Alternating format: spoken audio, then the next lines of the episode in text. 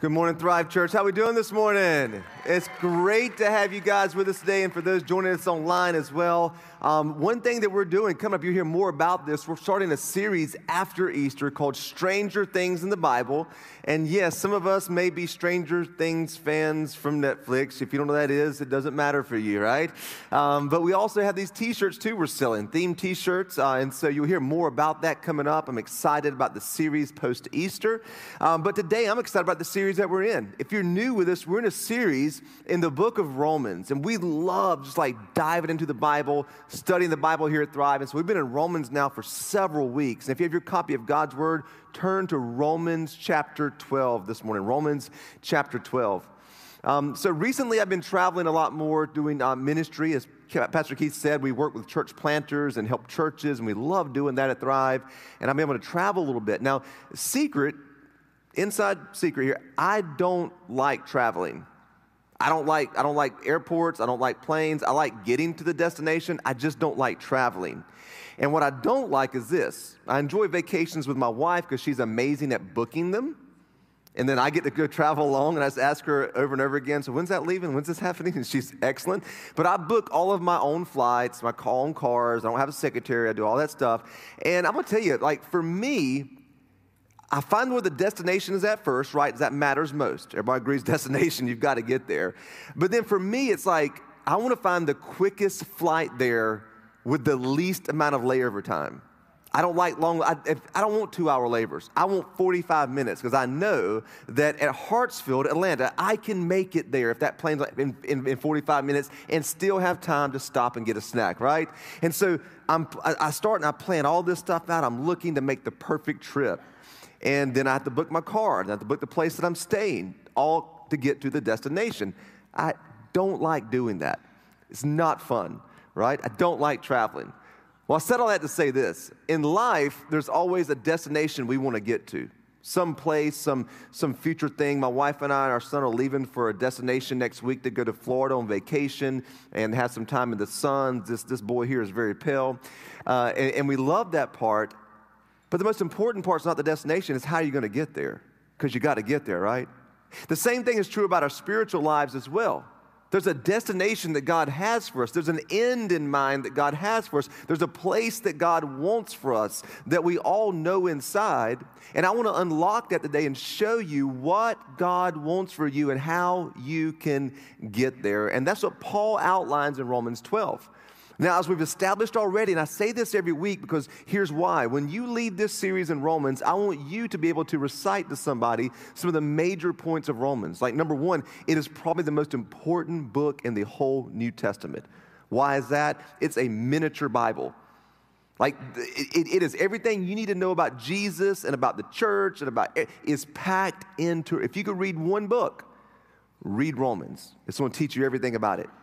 Not only that, but Romans has been the most important book to the movements in Christianity, such as the Reformation with Martin Luther. It was the, the church, uh, the letter to the church at Rome that shaped his thinking. Calvin and Augustine and John Wesley go through the church fathers of any denomination, of all denominations of Christianity. You're going to find Romans at the center point of that. And why is that? Paul wrote this letter in, in the mid first century, and he was on his third and final missionary journey.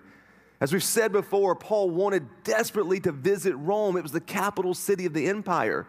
And, and in that day and time, cities were the key to reaching the world because of trade routes. And people would come through the major cities, uh, they would spend some time there uh, selling, buying, and go somewhere else. That was a perfect time to share the gospel. And then they go to where they're at, and guess what?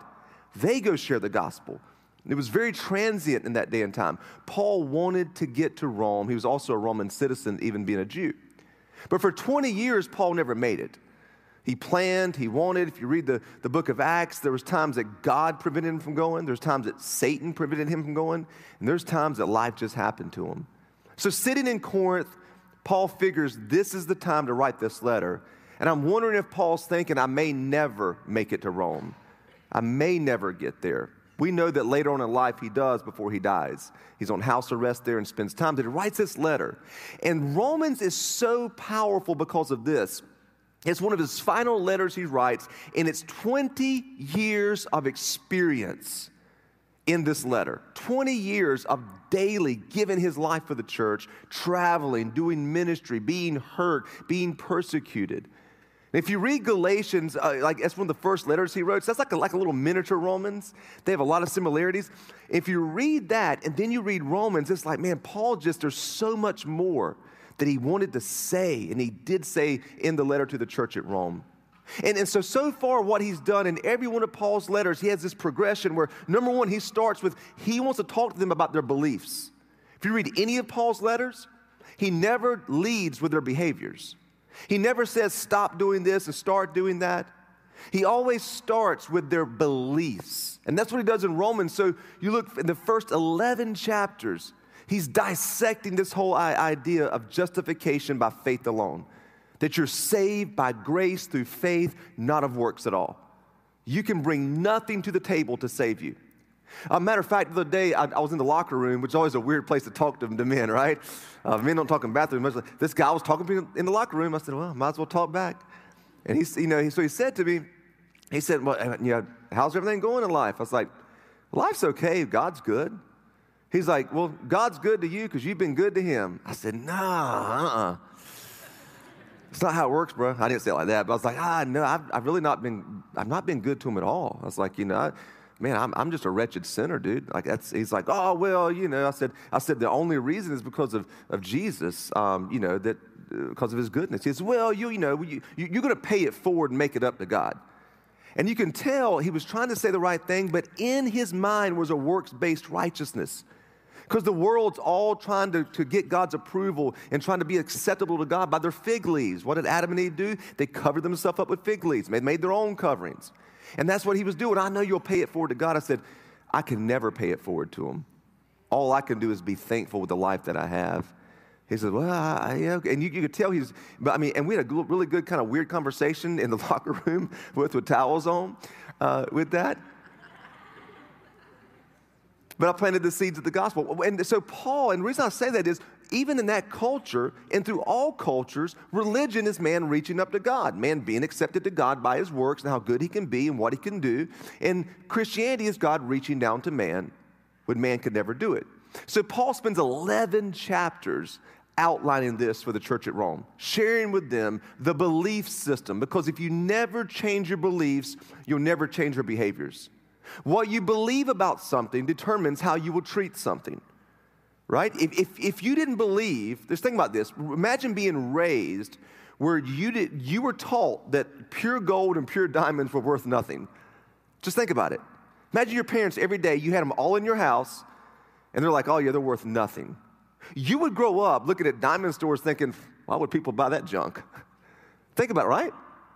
You would look at gold thinking, gold, why would people wear gold rings? I mean, your whole life, your belief system has told you to devalue that. Only until you change what you believe about something can you change your behavior towards something. And so, what Paul does for 11 chapters now is he outlines their belief system. And now in Romans chapter 12, and then uh, next week we'll, we'll look more uh, deeper into it about their behaviors toward each other. He starts looking at their behaviors. Now, what should you do since you believe this?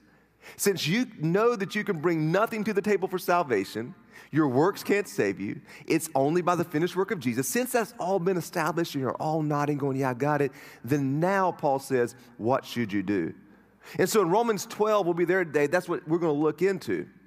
And what I want to outline for you in Romans 12, there's four actions that Paul calls the, the disciples to, the people there in Rome, to live with.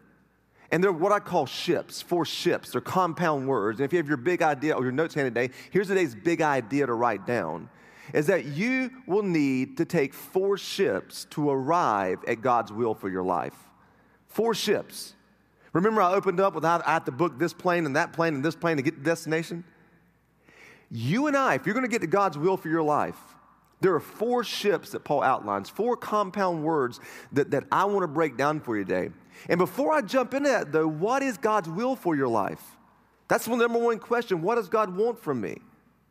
What God wants from us was, was established in Romans chapter 8 to be conformed to the image of his Son. What is God's will for me? No matter where you're at, no matter what you're doing, is to be conformed to the image of his son. Why? So the world can see Jesus in us. We don't need to shout to the world about Jesus, we need to show the world Jesus. And you can't show the world Jesus unless your behaviors act like that, right? The fruit of the Spirit. That your behaviors, have, I mean, your beliefs have been changed, now your behaviors have changed. So, what is God's will for my life, guys? It's not what I do. I'm not a human doing, I'm a human being. It's me being transformed into the image of His Son.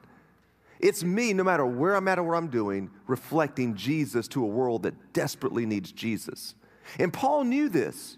It wasn't about where Paul was at, it was about what God was doing in Paul. Because Paul would find himself in a prison for preaching the gospel, and guess what he would do? Reflect Jesus to him. Paul would find himself surrounded by philosophers in the Greek world there at Mars Hill. And He would find himself teaching them in their own philosophical language and from their own philosophical ideas about Jesus. He would find himself in Ephesus with sorcerers and witchcraft.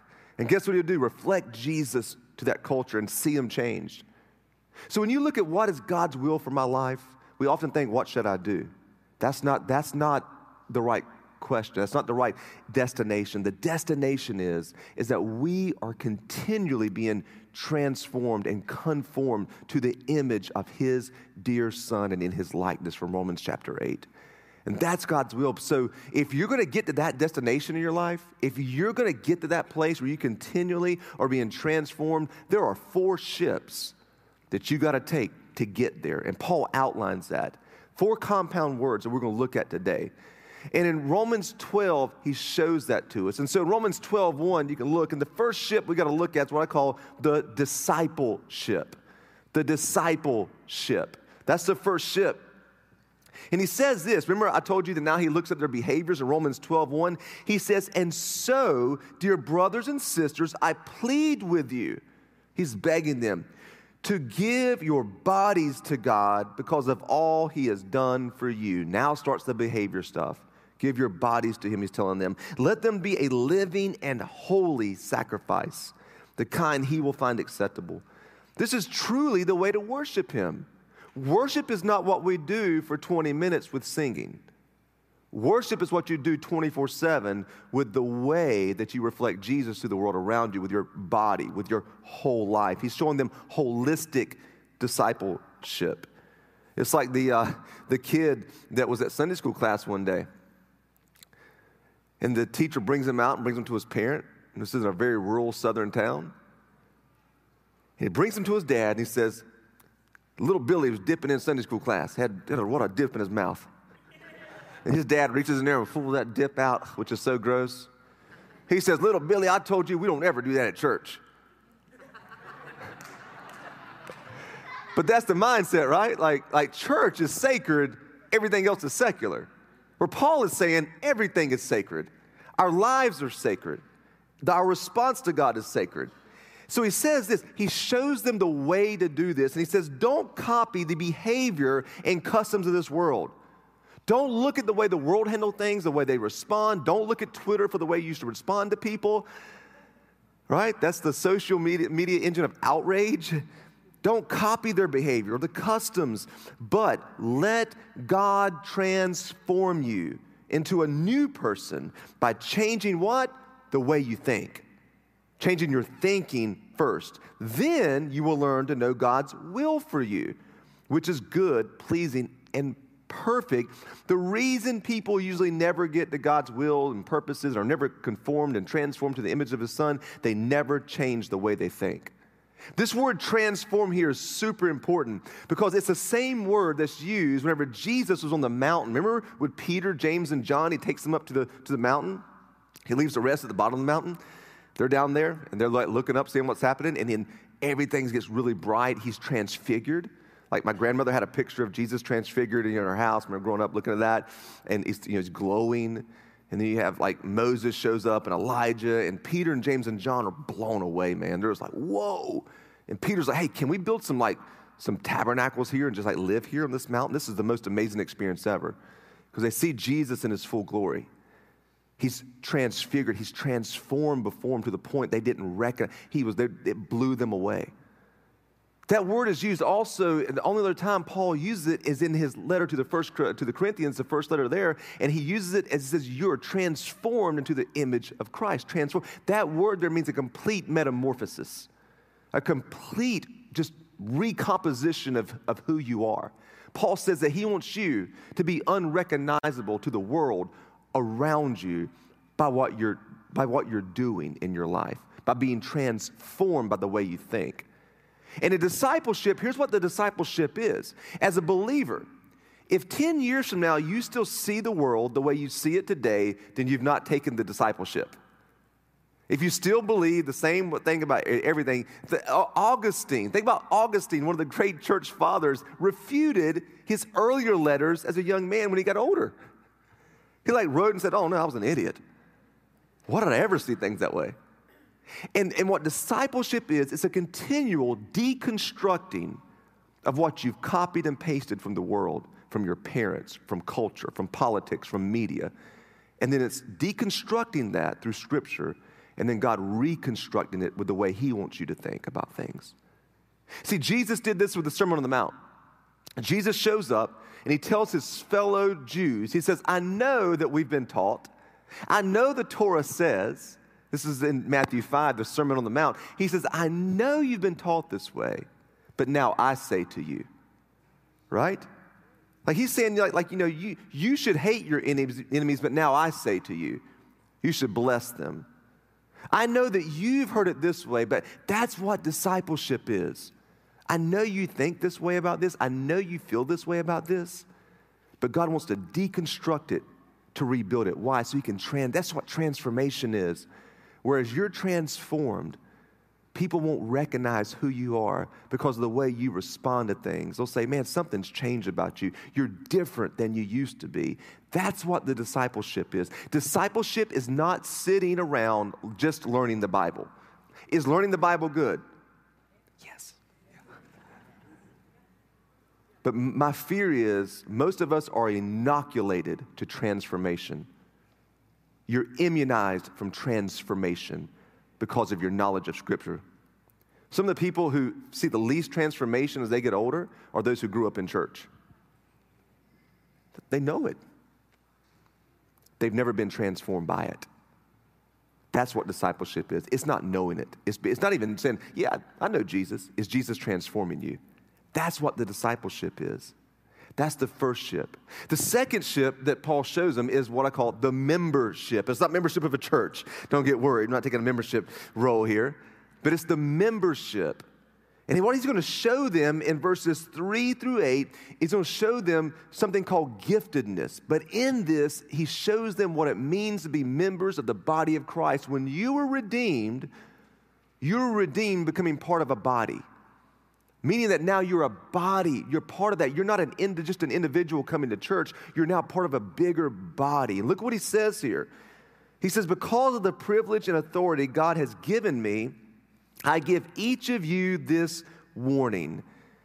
Now, this is one of the only times Paul says it this way in all of his letters, which means it's serious. When he pulls on his privilege and authority, he says, Don't think you are better than you really are.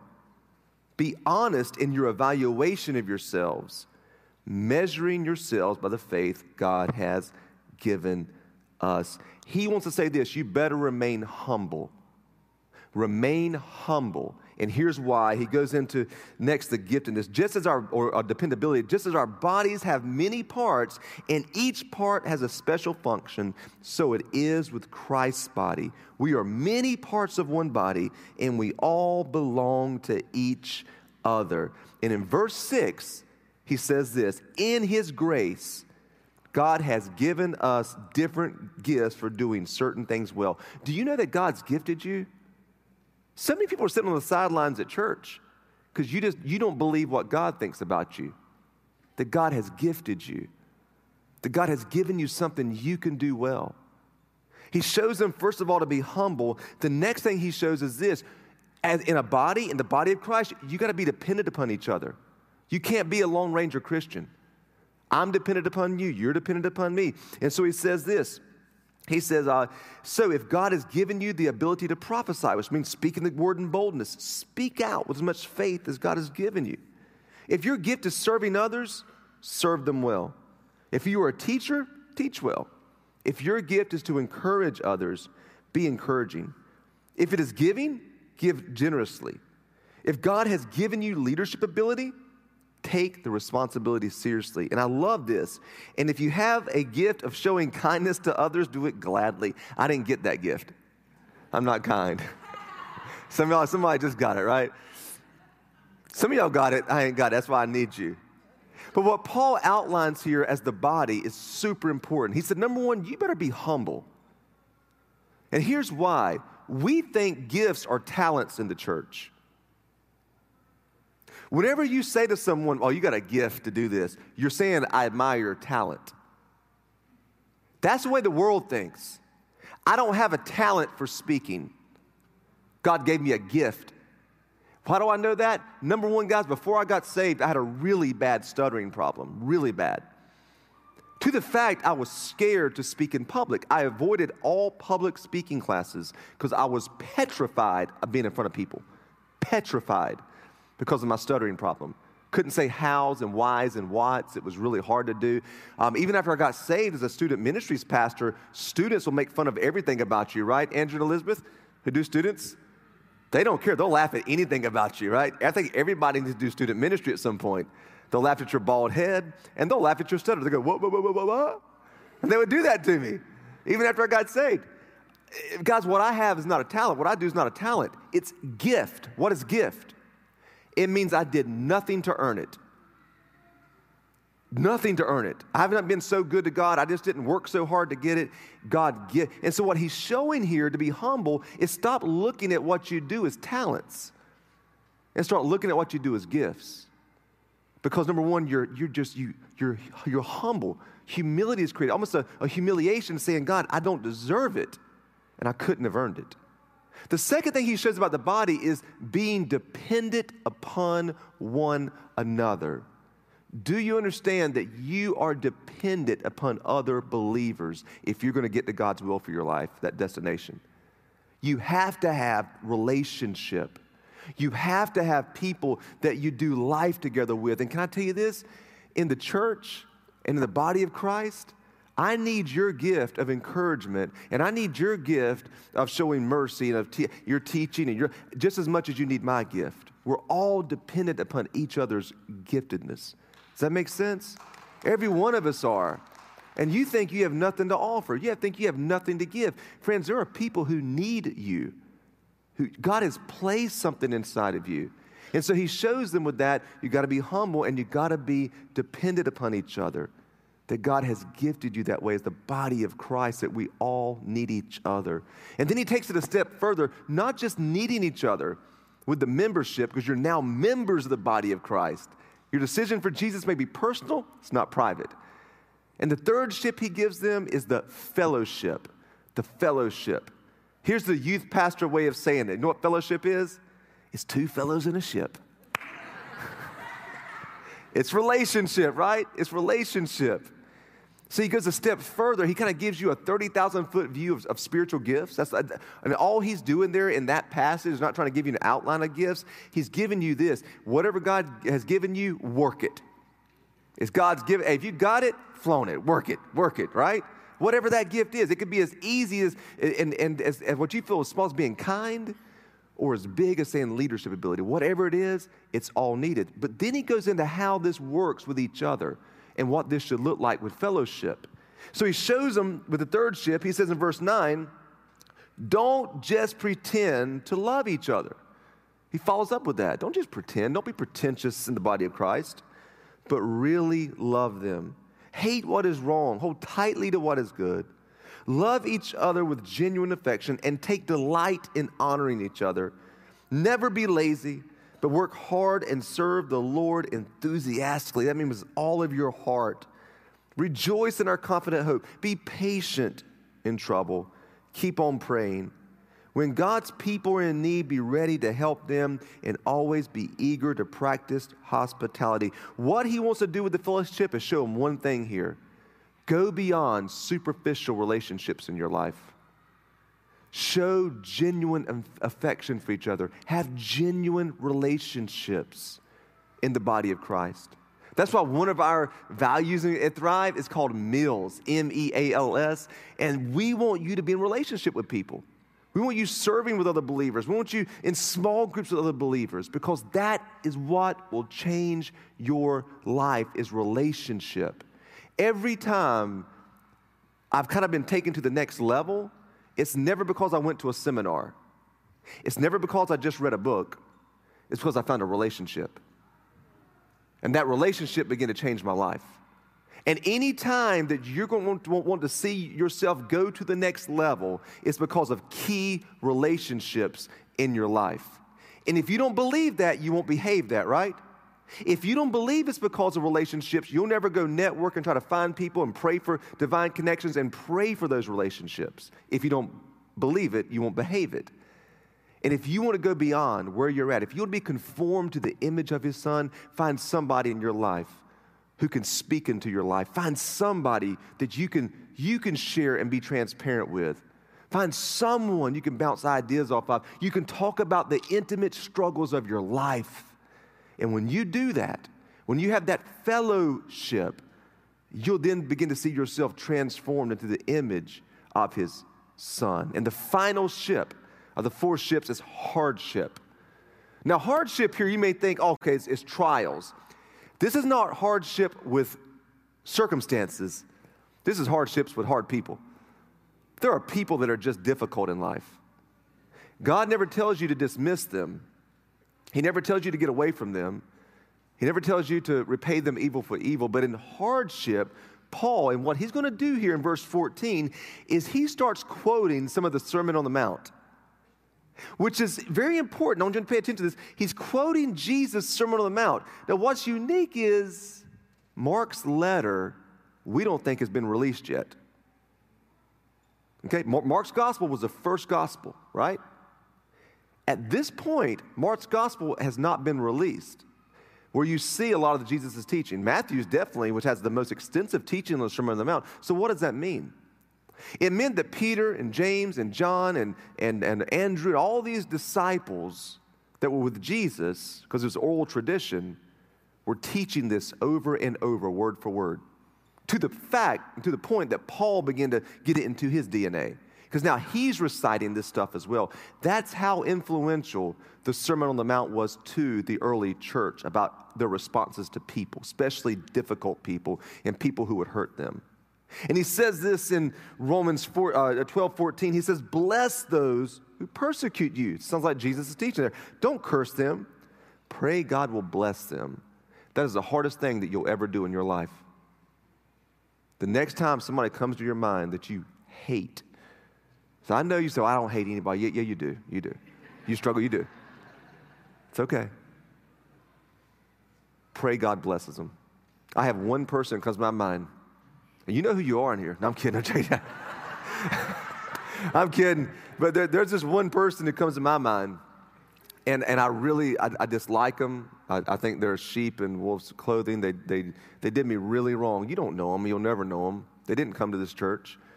Not even a church person. Well, uh, they, they, uh, they consult churches. And the guy's a, kind of he's a sleaze bag. Stole money from us. And I, I take what we do at this church very seriously financially, very seriously.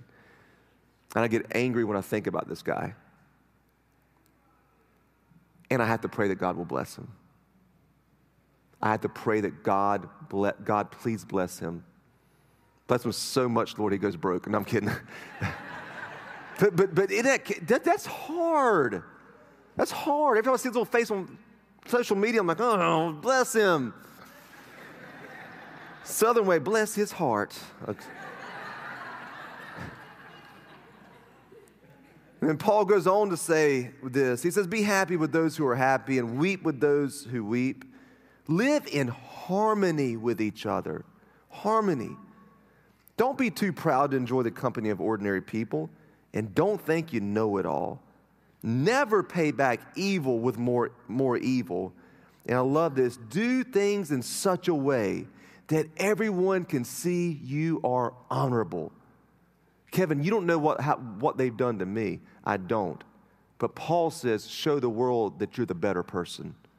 Show the world that you can take the higher ground. Why? Because your beliefs need to be transformed, so your behaviors are transformed. Why? Because when you're conformed to the image of his son, verses 14, 14 through 20 are what being conformed to the image of his son looks like. It's hard. It's getting to the place where people who've hurt you, you bless them, you take the high road. People look at you and they say, Man, he's doing the honorable thing, even when he's dishonored. He says, Do all that you can, all that you can to live at peace with everyone. We don't do that, do we, usually? The moment somebody offends us or hurts us, we just cut them off. Nothing to do with them. Nothing to do with them. And Paul says that's not being conformed to the image of his son. Do all you can to live at peace with everyone. Let me say this. I say this all the time. Living at peace doesn't mean you live in partnership with them. There are some people you can live at peace with, and you can pray that God will bless them and keep arm's distance. Because you know that sometimes a tiger don't change their stripes, right? Amen. Somebody said yes. Dear friends, never take revenge. Never take revenge. Leave that to the righteous anger of God. For the scriptures say, I will take revenge. I will pay them back, says the Lord. Instead, and again, he is going, this is straight from Proverbs and straight from the Sermon on the Mount. If your enemies are hungry, feed them. If they are thirsty, give them something to drink. And in doing this, you will heap burning coals of shame on their heads. When somebody does something really evil to you, when somebody does something really evil to you and bad to you, and you do something good to them, and you bless them, it there's no you couldn't hurt them to get a better response than when you bless them. And God is calling some of you to do that this week. There's somebody at your job that's a snake, and you're going to buy them a cupcake and leave it on their desk with a card saying, I'm grateful for you. It sounds crazy, doesn't it? Don't copy the customs and behaviors of this world. Don't take revenge. But bless those who persecute you. Pray for them. Do something good for them. Do you see how upside down this is from our culture? This is what the gospel looks like lived out. It is absolutely insane to those who don't know Jesus. Amen. But to those who know Jesus, to those who know Jesus, it makes total sense because you're reflecting him. And finally, he says this don't let evil conquer you, but conquer evil by being more evil. All right? No, no, no, seriously. By being meaner to them than they are to you, but doing good. I want to leave you this action step this morning, guys. Don't let the enemy throw you overboard with any one of these ships. This ship matters. So y'all got that. This is an important ship. And online, I don't know how that translates. But the discipleship matters. Let God transform you by changing the way that you think from the inside out. Understand that you're, the membership is that you're part of a bigger body, that God has gifted you. You're not talented, you're gifted. So you can bless others and they can bless you. You can't do this thing alone. You have something to offer. You got to take the fellowship. It's the third leg of that journey. Where you have genuine relationship with other people, where you're open, you're vulnerable, you're transparent with them that you're doing life together with them. It's two fellows in a ship. You'll never be able to unthink that now. You'll never be able to unsee it. I'm sorry. That's what youth pastor jokes do to you. And finally, it's the hardship. The hardship. Well, then now you're going to reflect Christ to those who have dishonored you, those who have hurt you, those who have tried to break you you're going to bless them. You're going to pray for them. You're going to, he- you're going to feed them if they're hungry. You're going to give them water to drink. Why would you do that? Because that's what that transformed life looks like. I, I know the world has taught you to respond a certain way, but Jesus says, Now I've come to tell you in Matthew 5, 6, and 7. Friends, my prayer for you is this I just don't want to do church here at Thrive. I just don't want to preach, you know, cute sermons, I want to see you transformed. I want to see you digging into the Word of God, into prayer. And I want you to get to that place where that metamorphosis happens, that over time you're unrecognizable. How's that? Because you start responding differently to those who have hurt you, to those who have tried to break you in life. That's what I want for you. I want every one of you to reflect Jesus to a world that desperately needs the gospel. That's my prayer for you. And one thing I do know, this doesn't happen because you try harder. You, it happens because we let the Holy Spirit do it in us. If you will, let's pray together this morning. Amen. Let's pray. I just want to pray and ask God to help us. Father, we, we need your help. Lord, what is written in Romans 12, 14 through 21 are some of the toughest verses in the whole Bible. And so, God, we need your help to be able to do this. We need your help to be able to reflect Christ to a world that doesn't even deserve it, to reflect goodness and to be good to those who've been bad to us.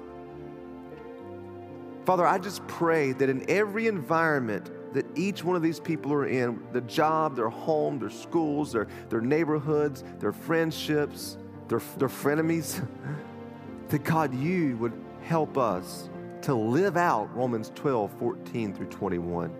That is what true maturity is. And we need you. We need your Holy Spirit to do it in us. So we just ask this morning, Spirit of God, transform the way we think. Help us, God, to do that, Lord. We can't do it on our own. We need you. And as we're praying today, church, in this mode of prayer, if you want to experience this metamorphosis and this change, it starts with salvation. And in this mode of prayer, maybe you want to give your life to Christ, or maybe you want to come back to faith in Christ. Maybe you walked away from a bad version of Christianity. No matter who you are, no matter what happened to you, God's arms are open wide this morning, saying, Come to me, and I will save you. And if that's you, I want you to pray this prayer after me. Make this confession of faith. Whether you're online or in here physically, you can pray this today and become a follower of Jesus. You say, God, I admit that I'm a sinner, but I believe that Jesus is Lord. And I admit I need Him. I believe that He died on the cross and I believe that he rose again on the third day. And today, I give my life to him. I repent. I turn from my old life. I receive full forgiveness of sins. Thank you for forgiving me, God. Thank you. Now, Lord, help me to live for you. In Jesus' good name we pray. Amen. Amen.